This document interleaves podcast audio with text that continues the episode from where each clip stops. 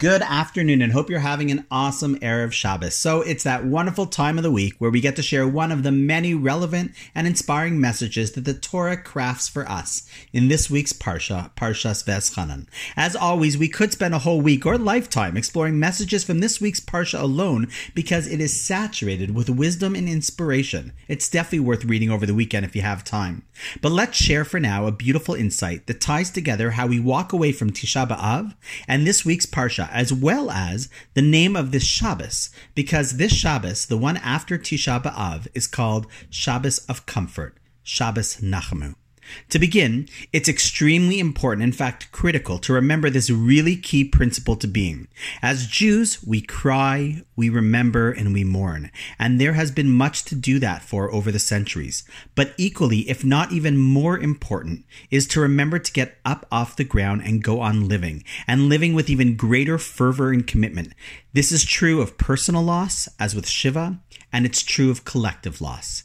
But the question you have to ask is how? How do you do it? And especially if it's true that Tisha B'Av is also about strengthening a connection to God, how do we move forward with that after experiencing loss or tragedy? So I want to share an insight that I learned from someone who has the right to voice an opinion that we should listen to. The Kloisenberger Rebbe, Rabbi Halberstam, a Hasidic Rebbe born in Poland in 1905. During the Holocaust, he horrifically lost his wife and 11 children. Unimaginable loss.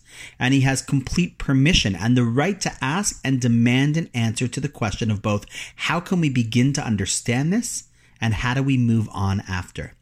And he discusses an important part of this week's Parsha. In this week's Parsha, we have the famous Shema prayer, the ultimate Jewish guiding principle, and the only prayer that is 100% biblical in nature and which we're responsible to say every single day, twice, once in the morning and once at night. If there is one prayer you are going to say or you want to start saying, this would be the one. Not only do we say this prayer, but there is a unique motion we do that goes along with it, namely, covering our eyes. Now, obviously, as Jews, we have to ask the question why? Why do we do that? As there is a why for everything. The usual pat answer given is that we cover our eyes to increase focus and concentration for this most important prayer by getting rid of all distractions. Seems nice and a good strategy for sure. Put down the phone, focus, and cover your eyes. But the Kloisenberger Rebbe, a man who lost everything that was dear to him, answers differently. He explained that this prayer is our acceptance of God's presence and oneness in this world. It is a prayer through which a Jew affirms and daily reaffirms their faith in God as a creator, the source of life, and all the blessings that we have, of which there are many, and remind ourselves that God has one big and great plan for the world, and we are a part of it. However, sometimes in life we don't understand or see the plan clearly, and at times, even at all sometimes our eyes are covered. And it's during those dark times, those moments where the relationship requires, as all relationships do, trust. We cover our eyes for Shema to reaffirm that even in those moments where our limited eyes cannot understand what they see, we can still accept that there is a vision that is much larger and bigger than ours. And just as a child must trust a parent even when it seems like they don't love them, so too with our Father in heaven. There are moments and sometimes entire periods of history of absolute and thick darkness. But it is in those moments that we also express trust that there is a plan that we can't understand at the moment, but we still stay committed to the team and the mission powerful expression to keep in mind in our lives when we deal with adversity, and a great reminder daily when we cover our eyes to say the one line of Shema. Interestingly, the rest of the three paragraphs of the Shema prayer are said with our eyes open. Only for one line are our eyes covered. This too is symbolic. For much of our lives, we are surrounded by blessings, which to be honest, we unfortunately don't always see when we should. But in life, there are times where we must cover our eyes and acknowledge our limited perspective, but then carry on.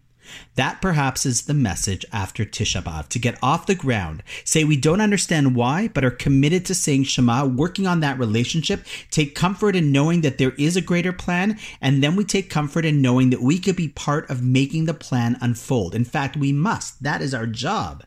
How do we do that? Well, the Kloisenberger Rebbe leads the way here as well. How? I urge you to listen to a back episode, episode 19, where you will hear or be reminded of the greatness of what one can do when they cover their eyes maintain their faith, and figure out what to do with that moving forward. He might not have understood everything in the past, but it only made him more passionately committed to what he had to do in the future. Honestly, take four minutes and listen to episode 19. Whether it's your first time or review, it carries with it the message of Shabbos Nachamu, the Shabbos of comfort, the story of surviving the darkest period of history, returning to a country that at the moment didn't even exist, and building a future of light, healing, and vision. I've included episode 19 in the notes of this podcast to make it easy for you. It's definitely worth the four minutes. And on that note, have a wonderful Shabbos Nachamu, and I look forward to seeing you tomorrow.